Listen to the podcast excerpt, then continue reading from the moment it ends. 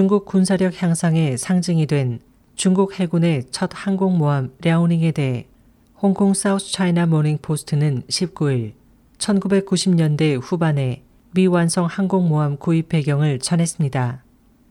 이에 대해 미국 전문가는 중국 군부가 최고 지도부의 지배하에 놓여 있지 않다면서 군의 폭주를 우려했습니다. 2012년 9월 정식으로 취역한 랴오닝호는 구소련의 미완성 항공모함 파랴크호를 개조한 것입니다. 보도에 따르면 이 항모는 중국 해군 당국의 의뢰를 받은 전 인민군 소속 농구 선수이자 실업가인 쉬정핑이 우크라이나와의 구매 협상을 중재해 해군에 인도됐습니다. 이 항모는 당시 쉬 씨가 홍콩에 있는 자신의 친구로부터 230만 홍콩 달러를 차입해 구입했고 차입금 반환은 현재도 계속되고 있습니다.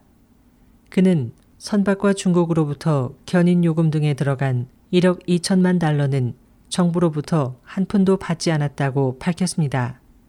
보도에 따르면 1998년 당시 주룽지 총리는 해군 예산 청구서에 항공모함 건조 계획이 없다고 기록해 구입 계획이 없었던 것이 시사되고 있습니다. 이에 대해 중국 문제 전문가인 미 마이애미대 준 드레이어 교수는 미국의 소리 방송에 해군이 최고 지도부의 허가를 받지 않고 주요 프로젝트를 진행시킨 것이 된다. 군이 제멋대로 행동을 취할 수 있는 것은 매우 위협적이라고 말했습니다. 드레이어 교수는 또 유사한 사례를 들었습니다.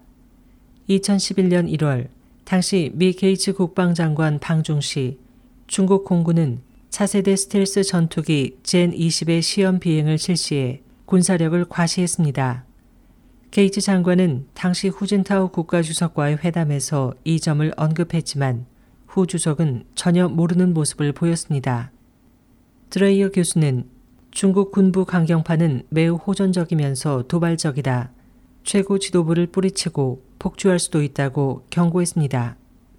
한편 중국의 군사 동향을 잘 아는 미 싱크탱크 국제평가전략센터의 리처드 피셔 선임 연구원도 최고 지도자 시진핑은 군을 대대적으로 정리하고 있지만 얼마나 신속히 진행할지가 중요하다.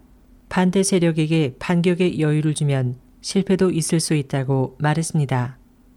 SOH 희망지성 곽재현입니다.